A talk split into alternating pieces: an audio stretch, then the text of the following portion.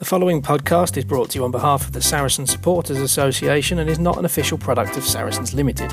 Content provided voluntarily by our guests and contributors are of their own opinion, which may change over time and should not be taken as fact, particularly as the podcast hosts are regularly talking drivel anyway. If you've got some drivel of your own you'd like to share, you can find us on Twitter and Instagram at fezcast underscore SSA. You can search Facebook for the Fezcast, or you can email fezcast.ssa at outlook.com. You're listening to the Fezcast. Hello, everybody, and welcome to another edition of the Fezcast. And uh, what joining me tonight is Matt and Barry. Plenty to discuss, although nothing too great. Um, Saracens men, other than the Premiership Cup, which we'll talk about. Obviously, the the seniors have got a bit of a break now.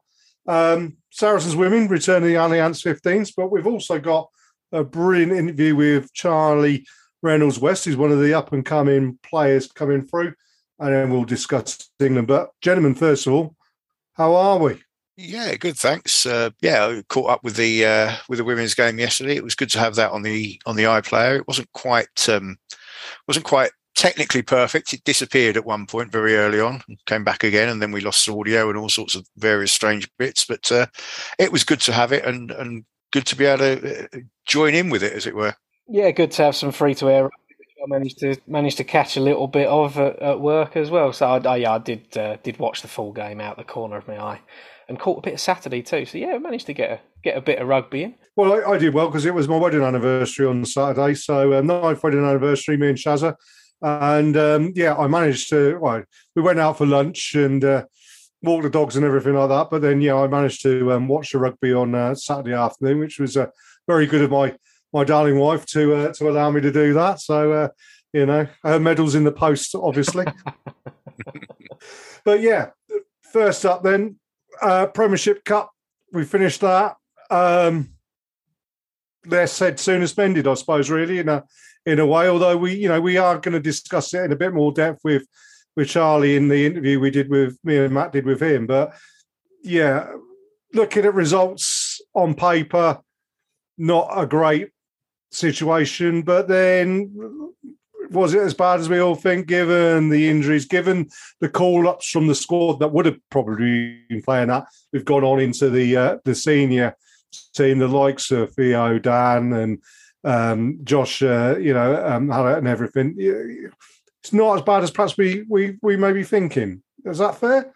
Yeah, results results wise, it's not good. Um, I, I, wasn't at the game, and I, and I I've only really seen some brief highlights. But looking at some of the other comments, uh, the the phrase "men against boys" cropped up, and that cropped up a little bit against London Irish, the the, the previous game as well.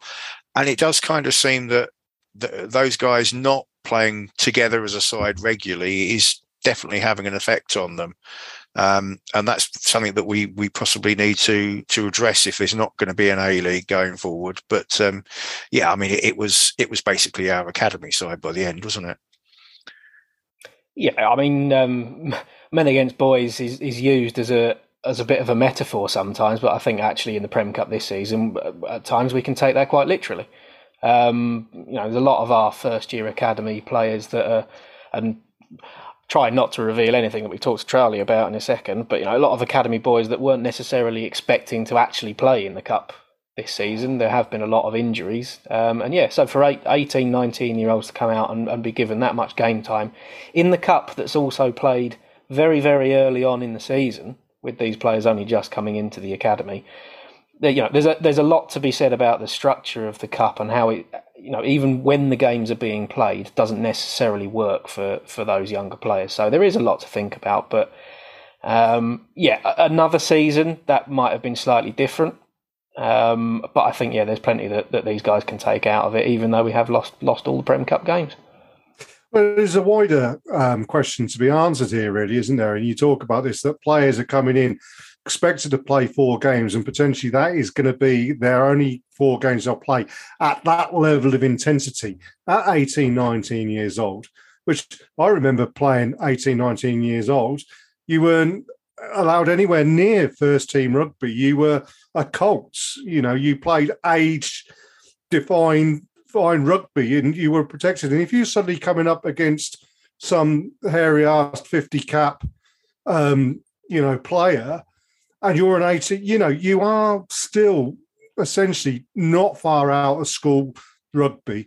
There's an element of danger here. And, you know, I, I don't honestly think that the Premiership rugby can have any idea of of player welfare here because I, I mean it would only take one young lad to uh, to be hit by somebody who is much older, much more physically developed, and then suddenly you've got a whole world of issues there. And you're right, Barry. You you mentioned the A team league. Now that's gone by the wayside. You know, I mean, perhaps there's a, perhaps there's a question to say about in the same way as footballers are um, looked at, where the, with the like the, the the League Cup, they're putting in second teams or under twenty three teams or something like that. Maybe there's a there's an argument for um, clubs like in a Premiership being able to put out academy teams or under twenty three teams in level three, level four of the national game and giving them the exposure there against good quality players against top quality or, experienced players, and they'll learn so much more. But expecting young lads to come in and just play the odd game, there, there, there's there's an issue there. I think. Yeah, I, I, think there is, and I mean, there's there's been some. I, have heard one or two whispers that uh, that they view some of these academy lads as the uh, as, as the opposition in training at Saracens, and and that's obviously given them an exposure to to the physicality and, and to how things work. But it, it won't be the same as as playing regularly. And if we're not going to have an A League, we need to find something to bridge that gap between academy, um, age grade rugby, and and first team. And I, I mean, I don't know what the answer to that question is, but there has to be something that put in there. Someone's going to have to think of a way around this, whether it's entering sides at, at, at, levels three and four, as you say, or or whether it's low knees to champion, well, playing championship games. Why don't we have a cup where we bring the championship sides in? I don't know. I mean, that, would would that work? Maybe. Well, I mean, you know, for me, the the old Tetley Cup was a it was a highlight that you know you had an opportunity, regardless at what level, you know that you could be Orrell for argument's sake, who who were in the third level could end up playing Saracens in a match like the FA Cup, having that that that um, the romance almost of having the opportunity to to to have a giant killing that's gone out of the game hugely. And I think you know when we look at football and we look at the FA Cup and the conversations around that being devalued, uh, where you know teams are making eleven changes or whatever. Rugby has gone far beyond that in devaluing their cup competition to such a level as to where we see it now. Yeah, and it's um, it, it, it is a shame because there is something special about cups. I mean, it's it's not quite the same in rugby as it is in, in football. There there isn't the, the, the great glamour and the great magic of the FA Cup, but uh, but there certainly should be a room for a knockout competition. I mean, we all love Europe, right? Because it's because it is eventually it becomes a great knockout competition and a great opportunity to play sides that you don't see. Yeah, absolutely. Well, I think we can uh, that one there. We do need to have a chat about the um, Saracens women because again they've come off of out of the cup competition. The World Cup is over now. Uh, Allianz 15 has started up, and Saracens got off to a winning start uh, on the weekend against Loughborough Lightning. Um, watched on the iPlayer. Uh, first thing I've got to say about the iPlayer is I can't believe how badly BBC got the team wrong. Do you said May Campbell was at 14, Ella Wyrwas was at, at hooker on the team sheet beforehand. You know, I mean, that's just simple stuff. Get the team right on the uh, on the build up. Um, but yeah, uh, it was not the most hugely convincing performance, but the right result and a, a step in the right direction. And bearing in mind, you know, there's an awful lot of players who are still jet lagged or probably having a few beers or reacquaint themselves with their families, that's to come back in. Yeah, I think I think it's another two weeks before we can see the um, the the the, uh, the England players or the international certainly the England players back for after their their World Cup uh, exploits. But yeah, it, it wasn't it wasn't a particularly bad performance. It's just a little bit rusty, and I suppose as as the teams changed so much week by week by week as players come back and what have you, you're probably going to see a little bit of that at the beginning of the season. Um, that they they kept it exciting by giving Loughborough a couple of uh, a couple of fairly easy tries. I mean, the, the Loughborough winger Lauren Bolger. I mean, blimey, she's quick, but um, she, she's even quicker if you give her a five yard head start on the ball going in the wrong direction. So, uh, but yeah, I mean, it was never really in that much in that much danger. Special shout out to uh, to May Campbell, who's now scored nine tries this season, and the rest of the team have only got ten between them. yeah, oh, May May is a try machine, but there's a couple of other people that need to uh, be um, talked about. Grace at number eight, she was outstanding. I thought there was the one run she did where she was putting the handoff in on the Loughborough defender, and uh, you know, first handoff went into the into the sort of like a sternum, and then she moved up slightly onto the chest, and then it was one in the face. Look, just bugger off, would you?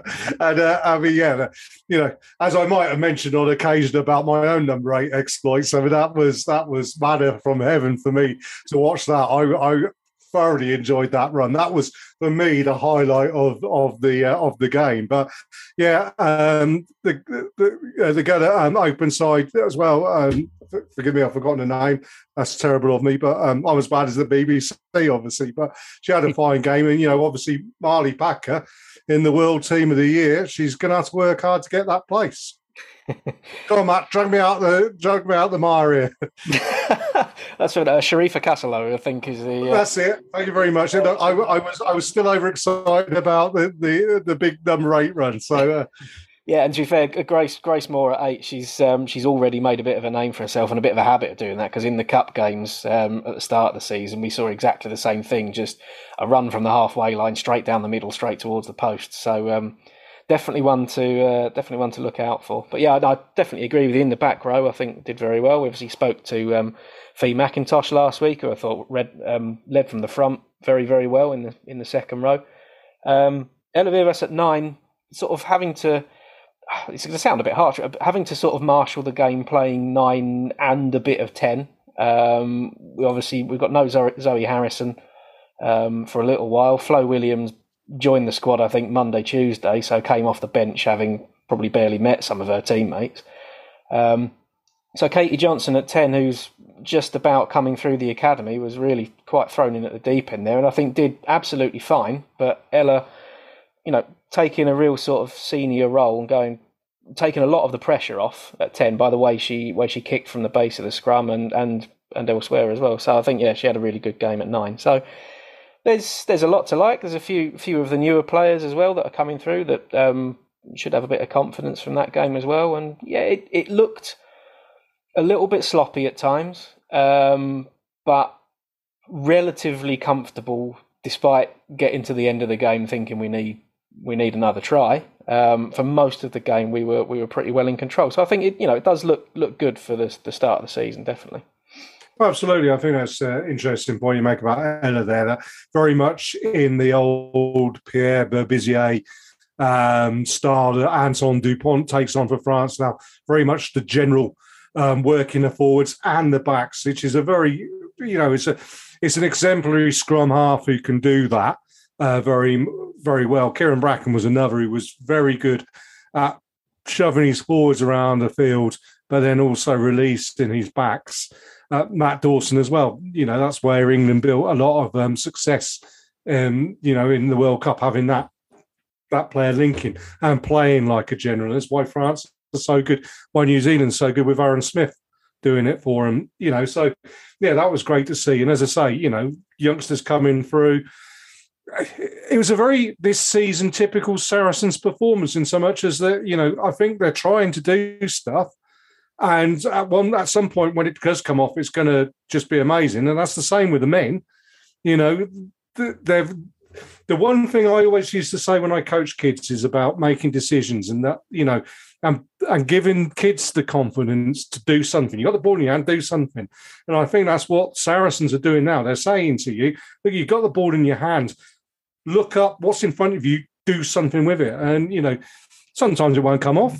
And, you know, when it was absolutely hammering down with rain, it was possibly not going to come off.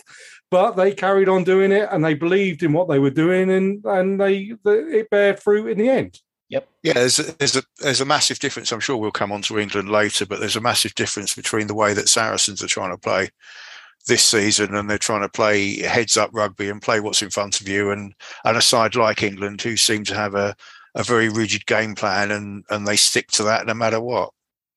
Yeah, absolutely. Look, I did mention it earlier on, just a quick one to say well done to Marley Packer on being named in the world team, um, the women's team of the year. Um, I think she's very unlucky not to be um, world player of the year, to be perfectly honest with you. Um, the, the Kiwi uh, girl got it.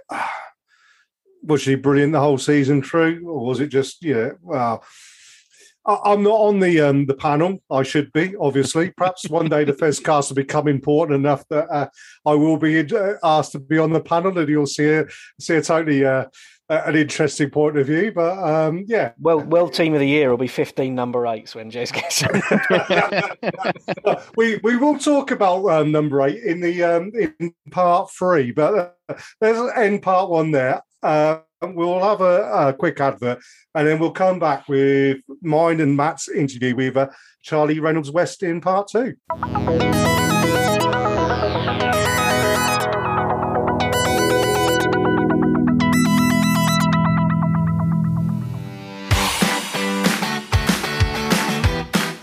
You're listening to the Fezcast, which is proudly sponsored by the Saracen Supporters Association, and I'm Alison Davis, one of the SSA committee. For a £10 annual subscription, the SSA provides our members with monthly newsletters, virtual and in person player events, away match ticket allocations, and we organise pre match gatherings at away matches. We sponsor men's and women's players, and we support the Saracens Foundation Track Club on behalf of our members. On top of all that, every year we have a seasonal SSA badge which is exclusive to members. Where else can you get that much value for a tenner? Join now at membermojo.co.uk forward slash SSA or come and see us on match day in the Oasis at the StoneX. This is the Fezcast.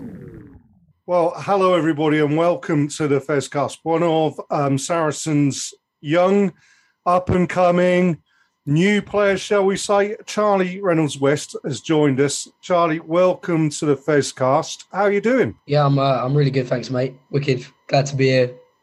Good to be a part of it. Love what you guys are doing with the podcast. So I was happy to get involved. Oh, uh, brilliant! Thank you for um, doing that, Charlie. And as I say, yeah, you're on the on the very start of your career with Saracens. Uh, how old are you now, by the way? I, I, 18. 18, God blimey, yeah.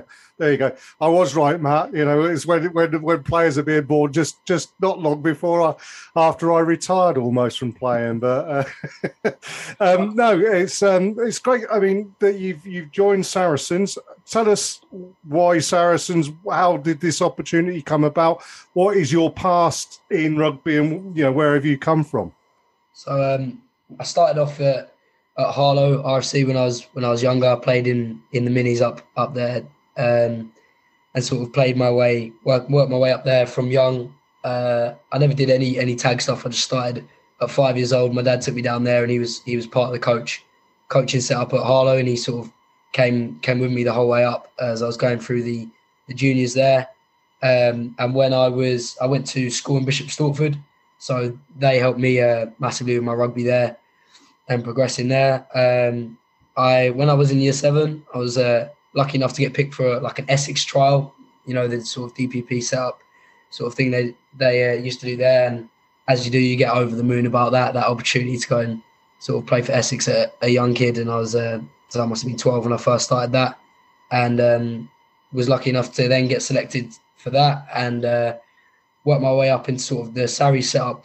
They do it a bit older now, but um, at the time it was sort of under 14s, under 15s, uh, PDG setup it was called. So sort of the next step above counties where they mix Kent, Hertfordshire, and Essex. And uh, I went for a trial at StoneX there, and was lucky enough to get through on that trial. I was playing scrum half at the time. Um, I've always been a scrum half up until sort of this time last last year uh, was when I moved to wing. So um, I was playing a scrum half with my with my rugby then and then I sort of stayed stayed in that system, going through the the process there uh, with a few of the lads that are also uh, in the senior academy now. Um, was playing rugby, enjoying rugby there, and then COVID sort of confused everything uh, when I come out of school because I, I, never did my GCSEs or anything like that. It was all on the on the mocks and stuff. So I ended up coming to college at Oaklands College. Um, played a little bit of rugby there. Didn't really get to play too much because of, of COVID and everything happened with that. Uh, fell out of love with rugby and then luckily fell back in love with it. Uh, as I said, this time last year, and I I was playing on the wing. I moved from scrum half, played on the wing in Academy League last year, under 18s. Um, I scored a few tries and then was lucky enough to be offered a trial um, a trial contract over the summer uh, with Sarries to go in a pre-season. And then I did that did that trial, and at the end of that, I was was lucky enough to be given a full time contract at Sarries in the senior academy. So that's sort of my journey where I've came from and where I am now. Well, that's, that's brilliant to hear. And as a, you know, I'm sure Matt will agree here. All the best sportsmen in the world come from Essex. I was born in Essex, although I lived in Oxfordshire most of my life. Matt, you're Essex, well, aren't you?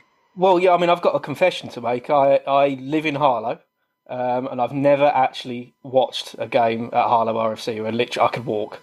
Um, my my only um, my only only excuse is I'm a Harlow immigrant. I moved moved over the border five years ago from Hertfordshire, so it's still oh, uh, there we go. still pretty fresh. But yeah, no, yeah. Well, I'm just gonna I'm just gonna throw it out there that you know two of um, England's three best um, sporting captains all come from Essex. So obviously Bobby Moore um, and uh, um, Alastair Cook well, Graham Gooch as well. So, I mean, it's about time we had a, a, young Essex rugby player coming through to perhaps lead England in the future, Charlie. But, uh, you know, you're now at the club. You've made a few appearances in the Premiership Cup this year, which, I mean, on the strength of it, um, we'll be honest, results didn't go the way perhaps that you you and the club would have wanted them to go. But a lot of young lads like yourself gaining an awful lot of good experience. Um, on on the on the pitch there. How how has how has you developed this season, and how have you seen the club developing, the youngsters like yourself developing? Yeah, so obviously we've had a, it's been unfortunate to have um, quite a few injuries in a, in a first team squad, um, but at the same time it's, it's a positive for for like me and a few of the other young boys that's given us the opportunity to to represent the club in that tournament, which is like a dream come true for me from a young age anyway. Um, and it's really cool to sort of make my debut and, and, play a few games with my with my closest mates that I've come through that PDG development program with, and uh, was playing this time last year Academy League. So it's been wicked to play with those boys.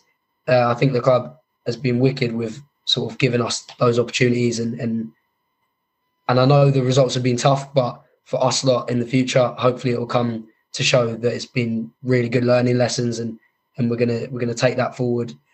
Playing like we've played very little senior rugby the majority of us anyway so to to play in that competition is, is really going to benefit us in the in the future. And um, even with some of the older boys in that group we spent such little time together because obviously um, the the premiership is is the big thing and that's the main competition that everyone's looking towards. But when it comes to the squad that we've been putting out with with our Prem Cup games. We've had such little time together in training, but we've we've done a really good job since the Quins games of since the Quins game of actually gelling together and forming new relationships between sort of all sorts of ages in that team, and and a lot of the older boys have really helped the younger lads uh, building confidence and and um, made sure we've kept our heads high as, as we've been pushing through this this campaign, and hopefully next year and years to come that will benefit us, and we can do the same for younger boys coming through as well just going to say, uh, Matt, just just so you're aware, because I know you're a bit of an old fogey and everything. When Charlie says "wicked," it's that's good, all right. Oh, that was good. Yeah, that's fair. Yeah. I mean, but that, that's an interesting thing you say there, Charlie. I mean, we're you know long term supporters of Saracens, obviously, and we go back. Uh, I mean, I go back sort of 15 years now to the likes of Alex Goode and Jamie George and Owen Farrell, all coming through doing the same as what you've done coming through age group rugby. Perhaps slightly different in so much as that obviously the COVID situation kind of put a break on a lot of people's development, perhaps. But you know, do you look at Saracens and think, yeah, this is totally the right place for me as a player to develop and be given the the best chance to become a professional rugby player?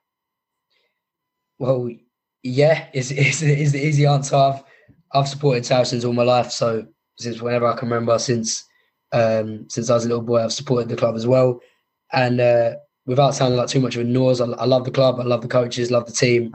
Uh, it's got some of my best mates there. Made really good friends that I love for life there, no matter what happens in the future. But um, day to day, I I love what I do. Do you know what I mean? I really really enjoy my job, and um, some of the older boys there, the best players in the world there to learn off. Uh, so for me, I really really think I I benefit like just from even even how I was as a player this time last year to coming where I am now. I feel like I've I've developed a lot, and I'm really looking forward to to learning more and developing more from from the older guys at the club, and and hopefully one day coming through and being in a similar position to them um, at the club. Uh, that's that's in that's that's my thoughts on that. Yeah.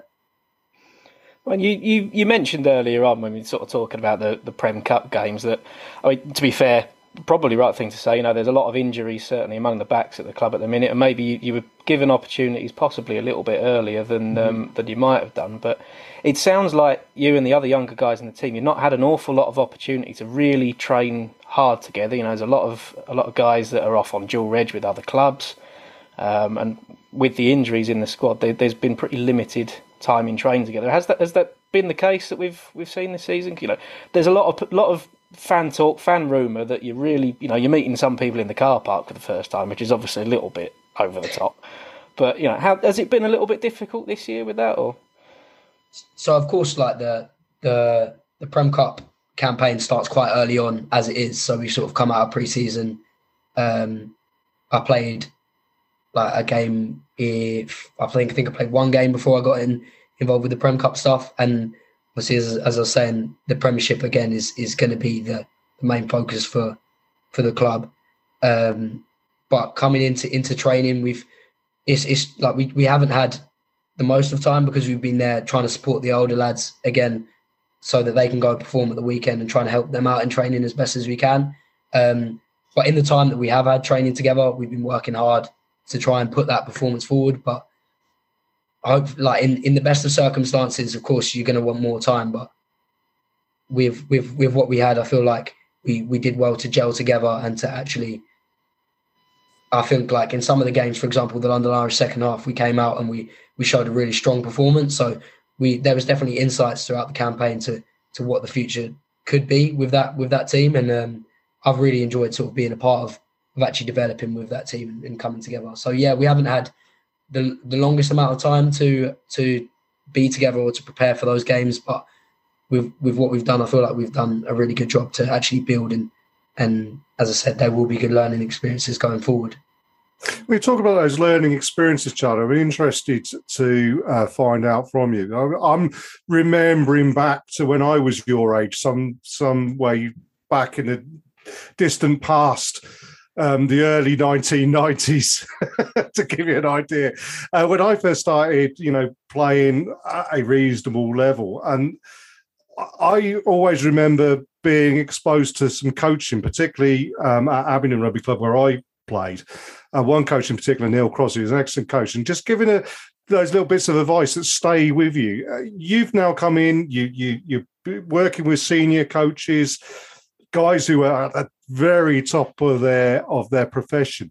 What single piece of advice or training or coaching have you received that you think has perhaps helped you the most um, develop as a player in this period of time? For me, it's it's a bit of a it's more more of a phrase like for a, a mentality. For me, it's it's I was just told by by what one of my coaches I'm I'm quite close with is just never get bored of um, do, doing anything, like never get bored, whether I'm doing passing drills and I'm just stood there passing the ball, making sure I'm focusing on every single bit of skill that I'm doing, whether I'm doing kicking, just never get bored and do it all focusing, like train with a purpose type thing.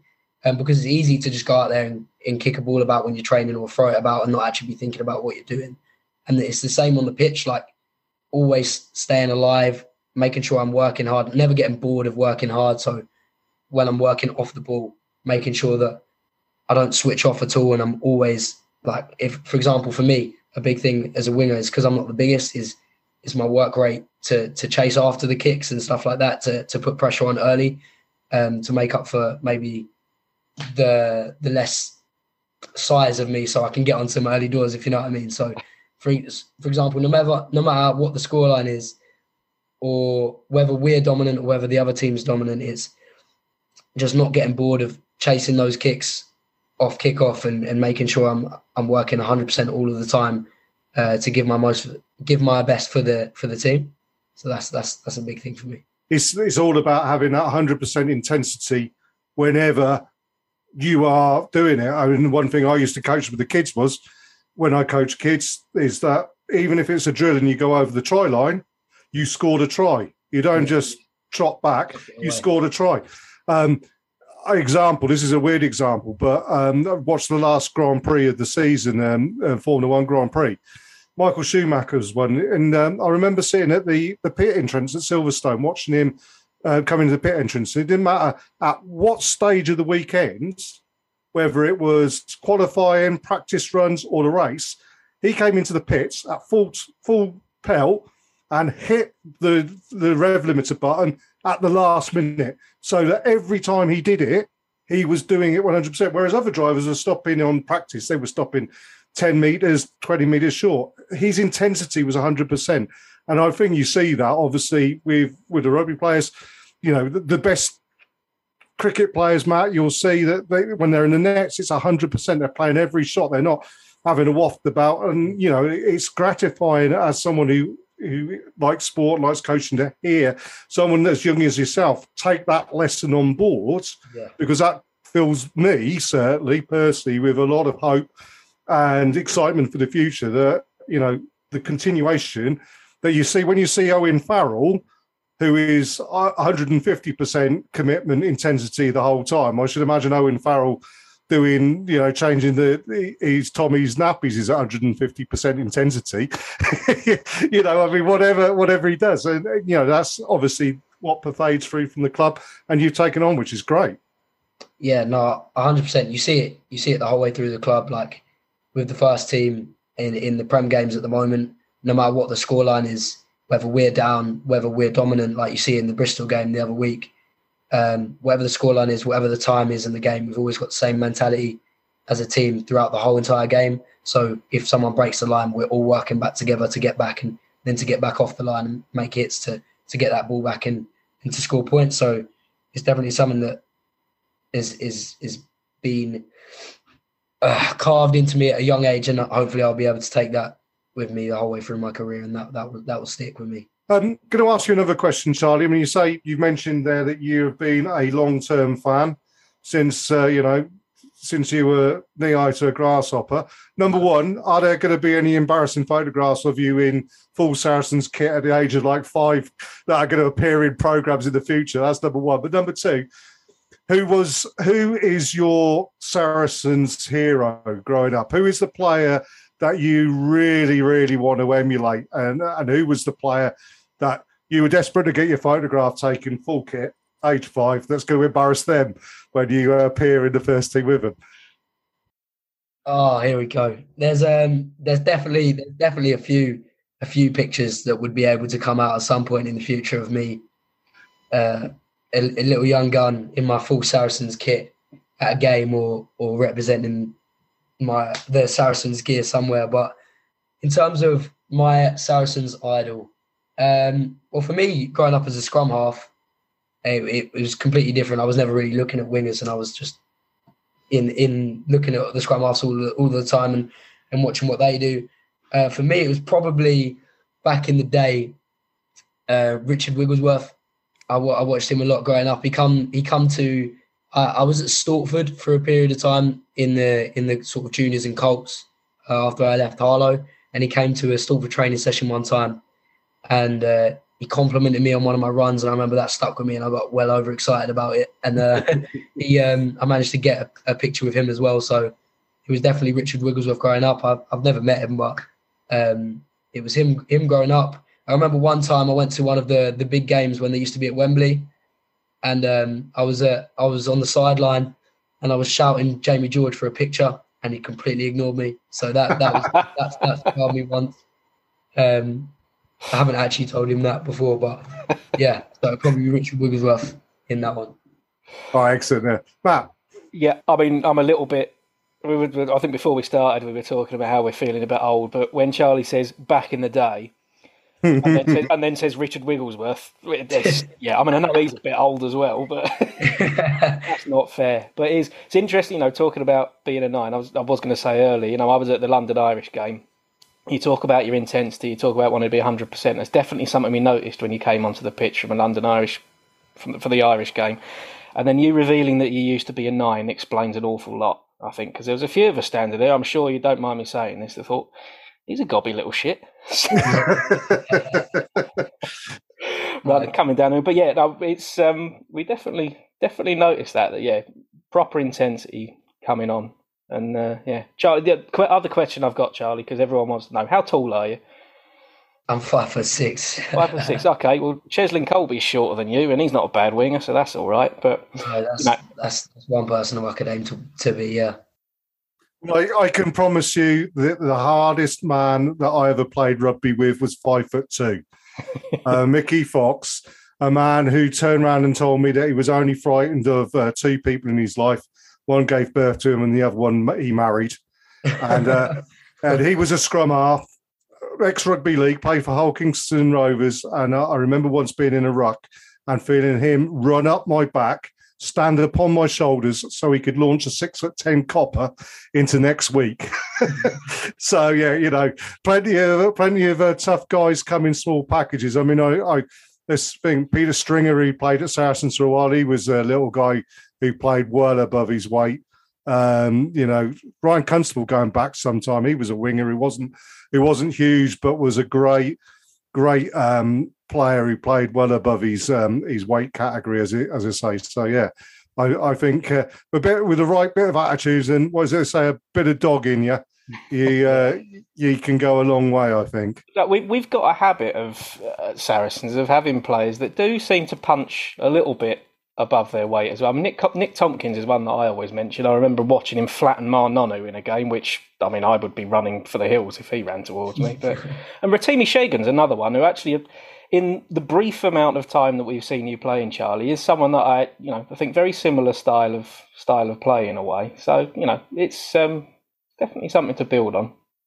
I always remember the, the famous story about Neil Back, and I'll tell this one that Neil Back um, one year got um, dropped from England and wasn't wasn't taken on a um, on a on a tour um, down under. Um, and the, the the the reason given was that he was too small, and he said, "Well, there's nothing I can do about my height. However, what I will do over the summer is ensure that I am big enough in bulk." And he went on a eight thousand calorie a day diet and, and gave up his, his job because this was in the amateur days over the summer and went and trained for four hours, five hours every day in a gym and went from 12 stone to 16 stone over the summer and ended up 80 odd cats for England and winning a World Cup with England. So, you know, the size, size, a lot of the size is up there as opposed to actually height or whatever. So, yeah. of course. No, it's, it's been a my height has obviously been a thing that's I've al- I've always been small. I've never been tall. I haven't I didn't shoot up when I was younger and and then stay the same height. I've always been the small guy in the team. So that's been something I've I've I've dealt with uh, and you could say I had a chip on my shoulder since I was a a young rugby player. So yeah, I try not to let it dis- be a disadvantage for me, let's say. well, look, Charlie, thank you very much for joining us. I think we probably uh, have uh, done quite a lot there, and we will look forward to speaking to you both at the games and at the club. But also, I think you know we'll try and get you on um, on regularly because you've been fascinating. It's given us a great insight. And obviously, you now need to go off and have a um, a mixing bowl full of pasta uh, to, to, get those, those eight thousand calories on board, Yeah. and uh, and uh, and uh, we'll see you when you're 16 and a half stone of uh, solid muscle uh, in the, in the future sometime. But yeah, Charlie, thank you ever so much for joining us. absolutely brilliant chat, and we will um, definitely look forward to speaking to you in the future again. No, wicked guys. Thank you very much for having me. Not a problem.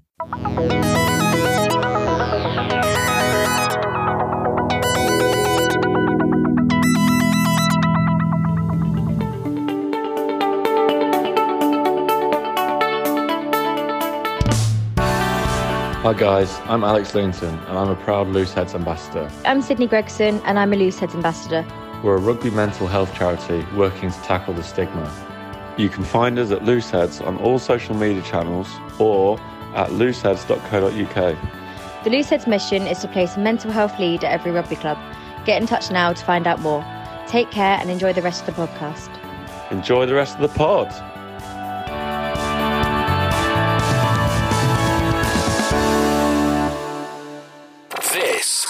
The Fezcast. Well, welcome back to part three of the Fezcast with me and Matt and Barry. And yeah, great little interview there with Charlie. Definitely a well, very eloquent, very knowledgeable, a total fanboy who's you know who's realizing he's he's uh, childhood ambitions and all credit to him and well done to him. And we look forward to speaking to him more in the future, don't we, Matt? Absolutely, yeah. Although I'm, I'm, I'm feeling old. I'm not even thirty yet, and I'm feeling old. It's not good. I think about me and Barry in our late late thirties. You know, I mean, that's about right, is it? Late thirties, Barry. I can't remember my late thirties, mate. well, look, yeah, he was fabulous, and as I say, we'll have him back in future. But we do now need to have a chat about England um, and one person in particular.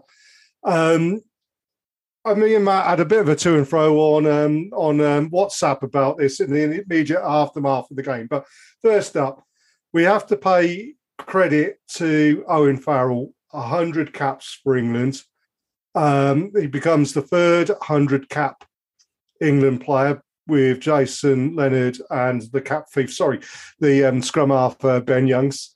Um, I, this is where this could be interesting because I know you're not going to disrespect um, Owen Matt, but you are going to pick him up on something, and we'll have a chat about around that. But I think there is a if there is a more maligned player in world rugby, not just by you know the normal um, suspects, as it were, from outside of England, but within England himself. This lad's played 100 times for England. He's captained England more times you, you can shake a stick. He's got 1,200 points off of the boot. He's, you know, one of the, if not the greatest players, certainly of his generation, to have put on that England shirt. And yet he still gets dog zone abuse.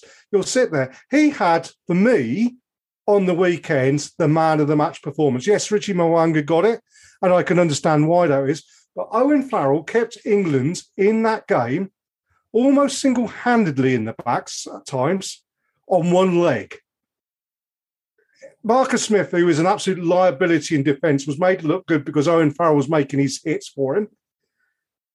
Every decent bit of good play. Jonny May's break was one. I think there was one, um, one when Johnny May made a break and Owen Farrell has put the ball into him and then taken a late hit off of um, one of the, the All Blacks back rows. The bloke's hard as nails, and quite frankly, he should be respected, and he does not get the respect he deserves. Is that fair, Barry? I'm going to ask you, Barry, first. Um, it's as you said it. That's completely fair. Um, he gets a lot of abuse. A lot of it is because of who he plays for at club level. I've got to say, for some strange reason, uh, if he played for another side, I'm sure he wouldn't get half of it. Um, but you, you're right. I mean, we've discussed him on here a lot of times, and I know because he plays for us, we probably give him a little bit more credit than than perhaps other people would. But you know, he is Saracens and England are better sides when he's in the team, irrespective of the other players. They're just a better side when he's there. He drags people along with him and brings them up to his level to uh, uh, as best as he can. You know, and, and he just improves any side more than just being a number. I just wish they'd play him at ten ah, absolutely, 100%. And uh, we will discuss in a bit more detail who did Sean, who did bomb for England in that game. But Matt, okay, uh, uh, in the immediate aftermath, you weren't exactly, shall we say, impressed. I did. I was going to say you weren't happy, but less than impressed with a couple of conversations that Owen Farrell had with Matteo Raynal, the referee. So I'll give you your your you, you give us your viewpoint, and I and you know I think there might be a little bit. I think we are essentially coming to the same idea, but from perhaps slightly different directions. Yeah, potentially.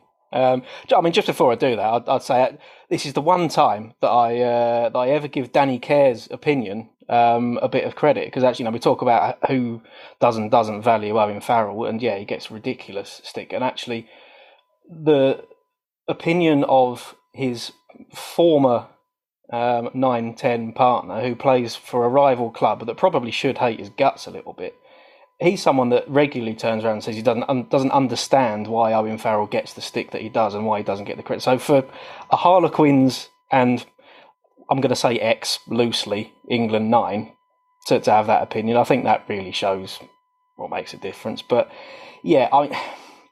There's a there's a few people that have, have taken a bit of umbrage to, to something that happened at the weekend, which I think is dialing backwards. It's a symptom of a little snowballing issue that is starting to happen in rugby, and it is entirely the fault of Mr. Erasmus. Um, the respect for referees is very, very slowly disappearing down a hill. Um, and we've actually talked about it on this show before. Um, last season, the season before, where Saracens as a team are finding themselves on the wrong end of the referee, um, giving him a little bit of stick, this, that, and the other. So two flashpoints at the weekend. Um, one of now names have gone out of my head now, which is a bit silly. So South African player um, who gave Matt Carley a bit of stick, told him to referee both sides, and Carley quite rightly said to the skipper Kolisi, if anyone, including you, does the same thing again, we've got some big problems. Um, and the same thing happened in the England game. Owen Farrell. Now I'm going to have to pull up the exact words because I don't want to get it wrong because it does matter. Owen Farrell, exact words, you're only looking for one team ref. Referee obviously says I'm looking for both. Owen Farrell doesn't feel like it. Now, that is thinly veiled, um, telling the referee he's being biased. Now, there's there's two things here, and it this is this is a little bit tricky. Um, there is actually a bit of a myth that exists in rugby that the captain has carte blanche to speak to the referee. Not the case at all. There is nothing in the laws of the game that says the captain has any more right than any other player to talk to a referee. At the start of a game, referee brings the two captains together for the toss and gives them a bit of a talking to about how he wants to referee the game and how he wants to be approached. So generally players can ask referees questions. Captains have absolutely no right, the same as any other player, to tell a referee he's being biased. That is a simple fact. In the laws of the game, the only thing that's relevant is the fact that players should respect the decisions the referee makes. Now, it doesn't get enforced. My argument is that it should, and I actually think there's an issue in the laws really that it's not really clear exactly what the remit of the captain is with regards to the referee and what the players are and aren't allowed to do. And I think there is a massive, massive difference between Owen Farrell's words to, to Raynal and what we've been seeing on social media and on pitches from, to be honest, someone like Johnny Sexton, who is constantly mouthing off at the referee, and I don't understand why he doesn't get penalised for it, but another story. They are two very different things. But I think the problem that we've got is that without us noticing it is very, very slowly getting worse and creeping into the game more and more. And Owen Farrell is a role model. 100%. He's probably one of the best role models as a rugby boy, should be one of the best role models for England. And I expect him to be setting an example. And his words to, to rain out the weekend wound me up because they're not going to help. Referee's not going to suddenly start being biased towards you. And if he is, then you shouldn't be refereeing at international level because if you're being approached by players and changing your mind because they're telling you to, shouldn't be doing it. I'm going to disagree with you slightly, and I'm going to disagree with you by bringing up two um, one apocryphal story and one situation that actually happened to me as a captain. And it will explain a little bit why. I'll take issue with you about captains don't have a right to speak to the referee. A good referee will always want to have a conversation with the captain. And all the best referees I played with when I was a captain always made it clear that they were happy to have that conversation with me because it helps make the game flow and helps get the communication over. And I think that's something that Owen Farrell has been very, very good at over the years and that he's developed. Yep. And which someone like Nigel Owens will say about Owen Farrell is that he's extremely good at asking those sort of questions. Now, yeah, I think maybe there was a slight overstep, but I don't think it was coming from a position of of saying, particularly that Raynal was cheating. It was just a case of, look, we don't think we're getting the rub of the green. Um, and when he said, well, you are, I think it was a case of, well, we're not feeling that. What do we need to do more? The, the apocryphal story I want to tell you is about the 2003 World Cup final, and Kyran Bracken tells this story brilliantly. But apparently, um, at the end of full time, Andre Watson, the referee, was having an absolute stinker. And let's be honest about it, those of us who watched it was he he might as well have had an Australian shirt on, quite frankly, that day. Apparently, allegedly, apocryphally, Martin and Johnson went up to him and said, "Excuse me, sir, um, can I ask you a question?" And he said, "Yes, certainly." He says, "Andre, if I was to turn around to you and say you're a wanker, what would happen?" He said, Martin, I'd send you off and your and your your World Cup would be over. And Martin Johnson looked at me and said, Well, why if I thought, you know, if it was in my thoughts, he said, I could do nothing about your thoughts. He said, Okay, I think you're a wanker.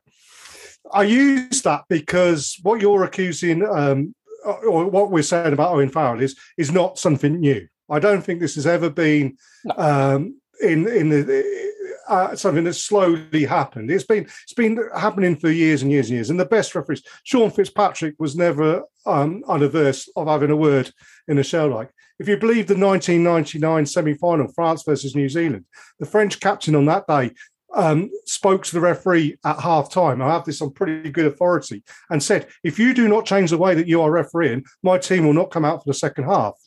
And they come out for the second half, and the refereeing was changed and France went on and won that game to get into the final. The second thing I'm going to point out is a, is a situation that happened to me as a captain at Abingdon, where I had, we got refereed by this old boy. He was a he was a late pull up. He came in. He must have been about 72. He couldn't keep up with play, and he was the most goddamn awful referee that we've ever had. And it was just getting worse and worse and worse and worse. And at a point, we had a decision went against us, and my hooker went, "That's an effing joke," and got sent off. Quite rightly, got sent off.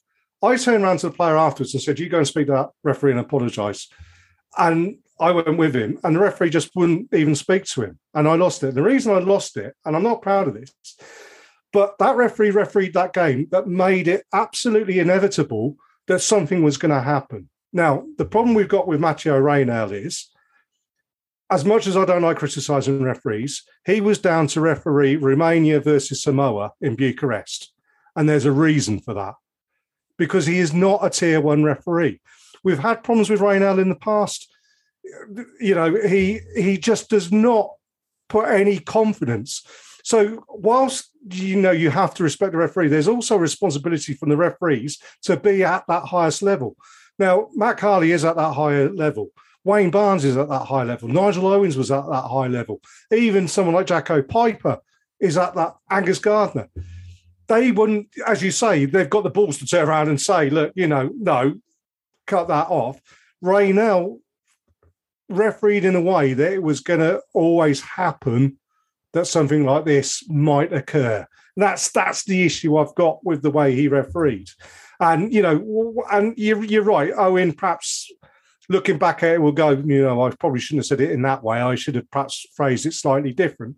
But also, you look at the situations in the game where Raynal made an absolute horrocks of a decision. And there was the one where Owen came running in and literally pushed his entire pack back, saying, look, don't, don't question it, don't question it. Respect it, just get on with it. It's not worth arguing about. That's the decision he's made. We play to it. So, you know, I think there was both sides of that in that. I just don't think when you compare it to the, the, the South African hooker and then Rassie Erasmus going off after the game, making it apparently feels referees are cheating his team.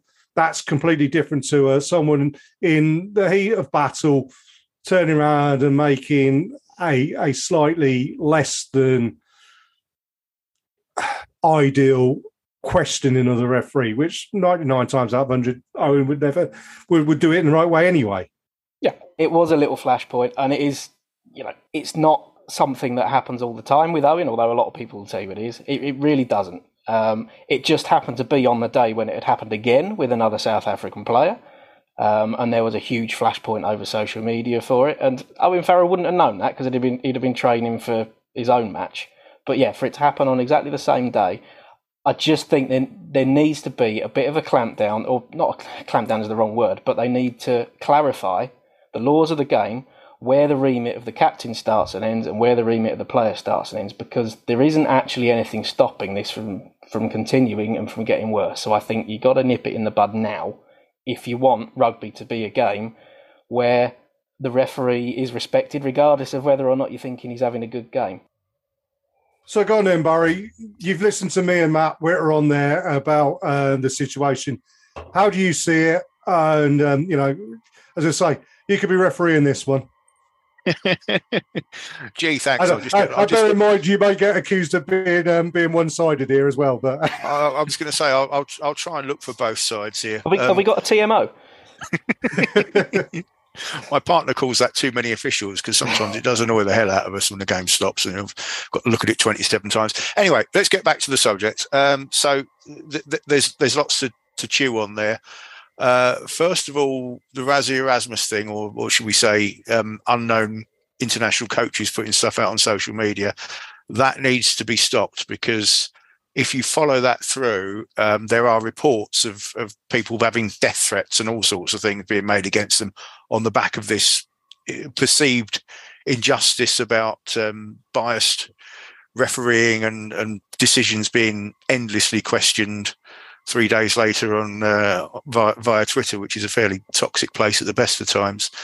Um, Owen Farrell, yeah, he does occasionally shout things at referees. I mean, I've- heard him do it myself at other games, and it doesn't always come across perhaps as as well as he'd like it. Sometimes he probably just needs to stop and think and say, "Can I come and can I come and ask you a question, referee, or, or could you possibly look at X, Y, Z rather than than than what he said on on Saturday?" I mean, it's not the same thing. It's, it's not. Let's not go down that route. And I mean, certainly Owen's not the only the only player who does it. I mean, we're talking about scrum halves earlier. I mean, Conor Murray used to arrive at the breakdown asking for something every flipping time. You could you could see him. He, he he would get his appeal in before he'd even look for the ball half the time. But um, it, it does it does need to stop. Um, perhaps it is one for uh, the IRB to to look at and to say, okay, we're actually going to define who can and can't speak to the referees and under what circumstances. And uh, you know, we'll we'll have to perhaps have a little bit of a clamping down on it, and definitely um, people shouldn't be putting things on social media. I mean, to get a two a two week touchline ban for that is is for a second offence as well. Um, well, I say second offence, second official offence. I mean, he's he, he's put plenty of stuff out there over the years, and he's he's making South Africa a, a, a not very enjoyable team to uh, to follow, in in my opinion, um, which is interesting because I'll be watching him on Saturday.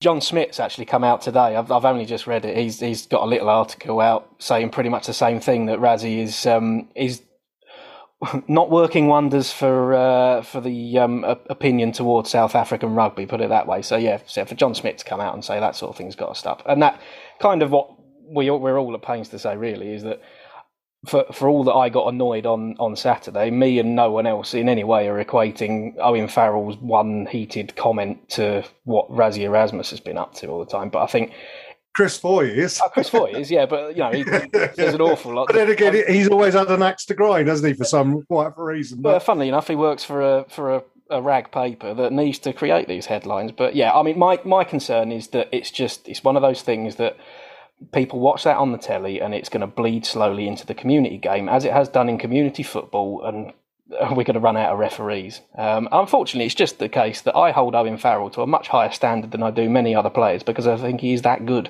So that's part of the problem. Absolutely. Well, look, we discussed Owen Farrell, and as I said, I I think he was man of the match um, on Saturday, and I think you know, England's the 70 minutes were pretty abject. The 10 minutes, they were pretty spectacular. And I think, seriously, it's because somebody on that pitch turned around and said, I don't care what Eddie Jones is telling us to do.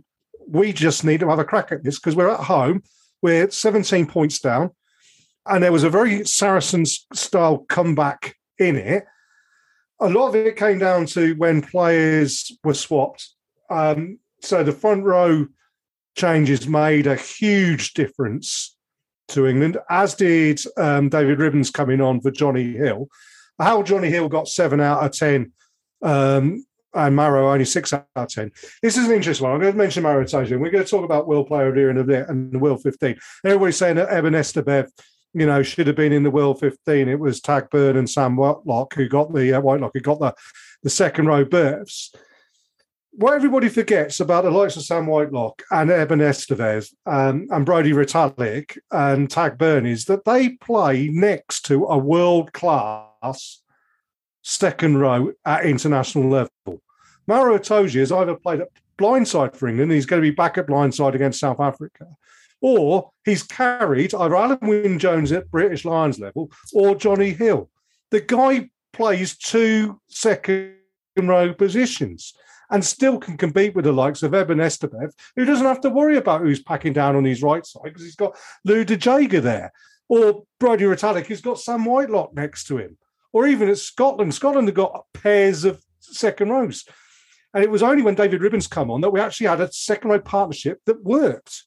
And that's half the thing. There was one time Jonny Hill took the ball into contact. And yeah, okay, I ain't saying that I would have done any better because they would have put the, the, the, All Blacks would have put me into next week. But he was picked up and driven backwards. This is 20 stone of international so-called second row. Should never have happened. And that's the problem that Maro So I thought Maro first half, in the same way as I thought Owen Farrell carried his backs, Maro was carrying his forwards uh, and has done for quite a lot of of the last couple of seasons and you know maybe maybe I'm reading it wrong, but I will say Billy Vunipola didn't have his best game. Sam Simmonds had a, a reasonable game at, at blindside.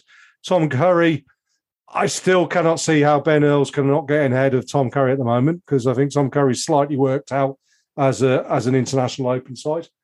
Um, but yeah, the big difference was Mako, Jamie, and Will Stuart coming on in the front row.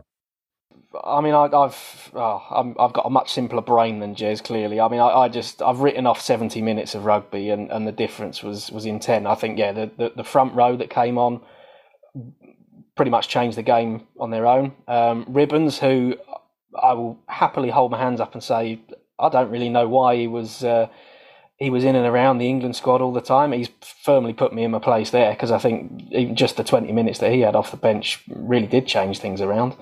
And I would grudgingly say that Ben Youngs actually had a good, his good 20 minutes that he has every couple of years, um, which, you know, absolutely fair enough. Um, it, it, it's papered over some cracks, to be honest. Um, but but yeah, I think off the bench, England were very good. I think yeah, the likes of um, you know, I, I, thought Marcus Smith had a had a good game once he was let off the leash as well. I think um, I think that's that's something to say for me. I know Jez is shaking his head at me, but Owen Farrell was very, very good. Um, previous conversation aside, and yeah, it's a very, very strange game to dissect for me. The, the big, the biggest problem is that you know when you look at a performance like that against New Zealand, New Zealand's when we beat them in the World Cup semi final were a far different animal to what they are now. New Zealand are a team that is a combination of a dad's army and a lot of players who are still making their way in the game and are not coached as well as they have been in the past. Um, they've had some quite ordinary results this year. And there is an element that Eddie was quite right in his pre match comments when he turned around and said, New Zealand are there for the taking which is all well and good because they are there for the taking. But if you're going to say that, you better put a team out that's actually going to go out and take them. And that's the problem that they didn't. They played to Eddie's thought that England could just beat them up and you know steamroller them. And plan A for 70 minutes didn't work. And whether it was Eddie turning around and having a road to Damascus epiphany on the sideline, or whether it was Owen Farrell and Ben Youngs and you know Maro Itoje or the senior players on the pitch going, sod this a game of soldiers, let's have a crack. I don't know. But you know, if you're going to turn around pre-week and say New Zealand are there for the taking, don't put a team out in the park that's not going to take them on. And England didn't take them on for 70 minutes. No. Yeah, there's, there's, I mean, there's been all sorts of talk about Mal, uh, Malcolm, Marcus Smith kicking the ball out on the on on the whistle, and if, if New Zealand were there for the taking, you kind of wonder why he would do that. But it, it wouldn't be the first time Owen Farrell's got a team together under the posts or whatever and said, you know what, we might as well just have a go at this and see what happens. Post match interview with Owen Farrell. Um, obviously, he's not going to throw his own teammates under the bus, but apparently he and Marcus Smith, um, dis- having got into the draw of the game, they both discussed what, what their tactics was going to be. Um, and according to Mr. Farrell, him and him and Marcus Smith between them said, if we've got front football, we go for it.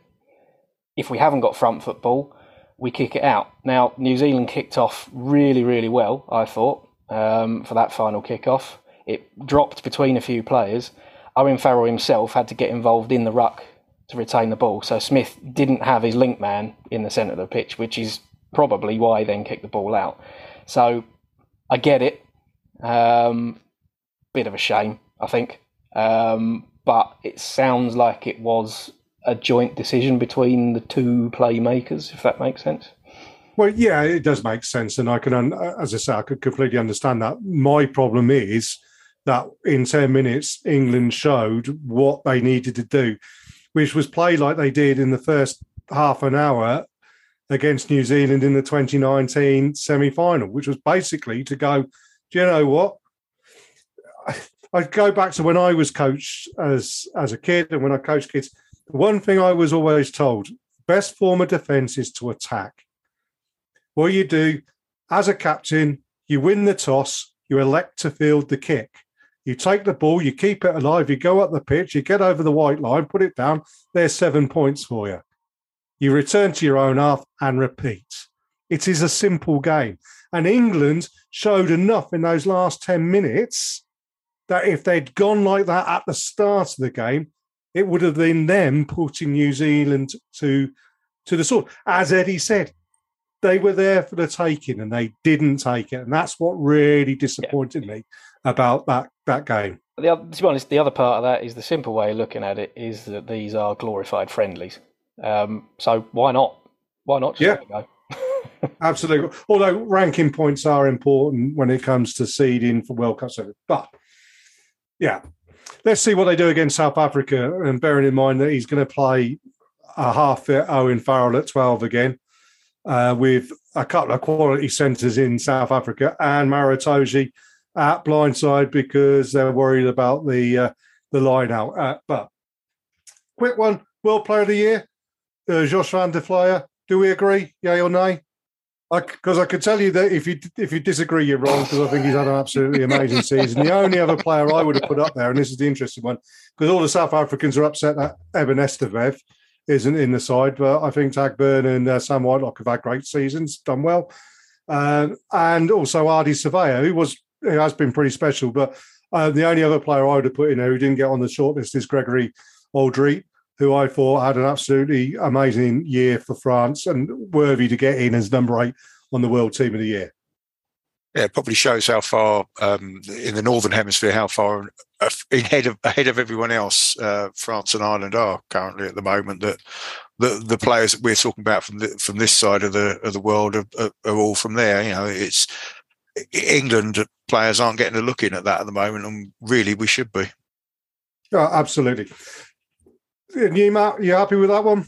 Yeah, I think that's reasonable. I think, yeah, I, I mean, for Savea not even to be in the picture was a bit odd, I think. Um, but yeah, I mean, there's no, it's all very subjective, isn't it? And it's not like there's there's one standout good player. There's there's, there's a lot of players in world rugby at the moment that are head and shoulders above other players in their team sometimes, and, and especially in the back row, I think. So yeah, that, that's that seems fair enough to me.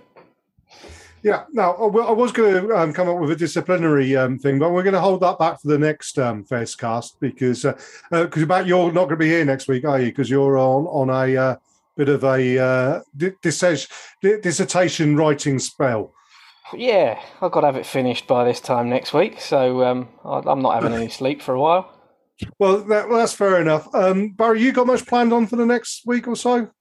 Um, well, uh, hopefully an awful lot of rugby on, uh, the weekend because I'm hoping to get well, obviously going to see England um, South Africa on the Saturday. I'm also hoping to get to the StoneX for the uh, the double header. Well, excellent, yeah, and that's something we're going to look forward to um, on our next week's show, reviewing um, reviewing that. Uh, me personally, I, have just got to bring out. Um, I don't know whether you guys saw this week um, an absolute hero in the sport of rugby, not just union but league as well.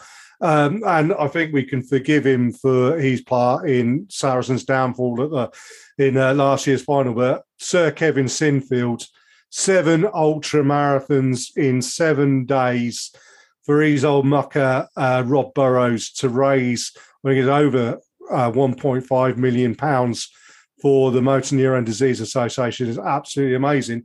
Um, I'm going to announce it here now um, that oh, as this goes live at six o'clock on Wednesday morning, I'll have done my first. I'm not doing seven ultra marathons. That's a little bit beyond me at the moment, although you know you never know in the future. But I am going to be doing my own seven in seven because, as you know, I raise money for motor neurone disease. Um, I'm going to be doing seven miles on seven consecutive days on a treadmill in 70 minutes ish. There'll be a seven at the front of my time because I've had a bit of a back injury. So if I can't quite do but that's running at six miles an hour uh, for 70 minutes, seven days, seven miles. So anybody wants to support me there, get to justgiving.com slash fundraising slash Jezza hyphen Denton and throw me some quids.